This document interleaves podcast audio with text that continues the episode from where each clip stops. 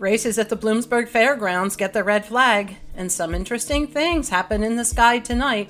Today is Tuesday, August 1st, and this is 570 News on the Go, brought to you in part by NorthCentralPA.com. Sunny today with a high near 80.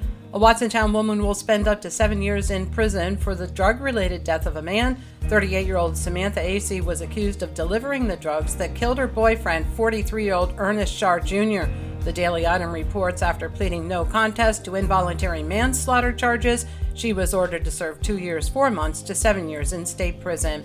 The investigation continues into the murder and suicide of a Mifflinburg husband and wife. Police believe 64 year old Scott Wenrick killed his 63 year old wife, Tharifa, before taking his own life.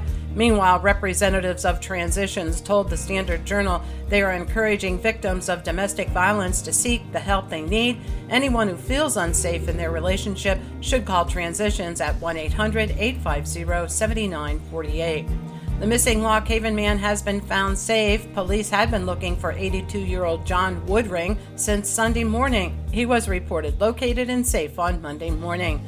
Both southbound lanes of the Central Susquehanna Valley Transportation Project were closed for over four hours yesterday after a tractor trailer overturned on the Union County side of the River Bridge. Dirt track races at the Bloomsburg Fairgrounds have come to a screeching halt a judge has ruled the races were too loud, and the ruling over the stoppage comes down to a noise ordinance. Fair Association officials were disappointed by the court ruling, as just two years ago they spent thousands of dollars to update the track to host more races.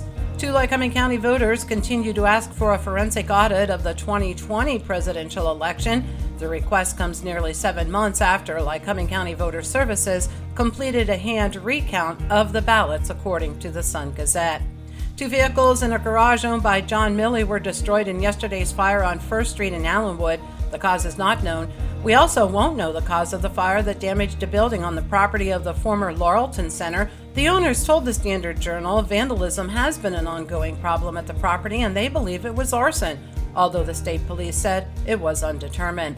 The traditional 911 Memorial Walk will not be held this year. Mifflinburg Hose is celebrating its 125th anniversary in September and won't have the manpower to commit to the walk. And you'll want to keep your eye on the sky tonight. The first of two super moons for this month will be visible. Also tonight at 8:31 you'll be able to see the Antares rocket, which will be launched from Wallops Island in Virginia.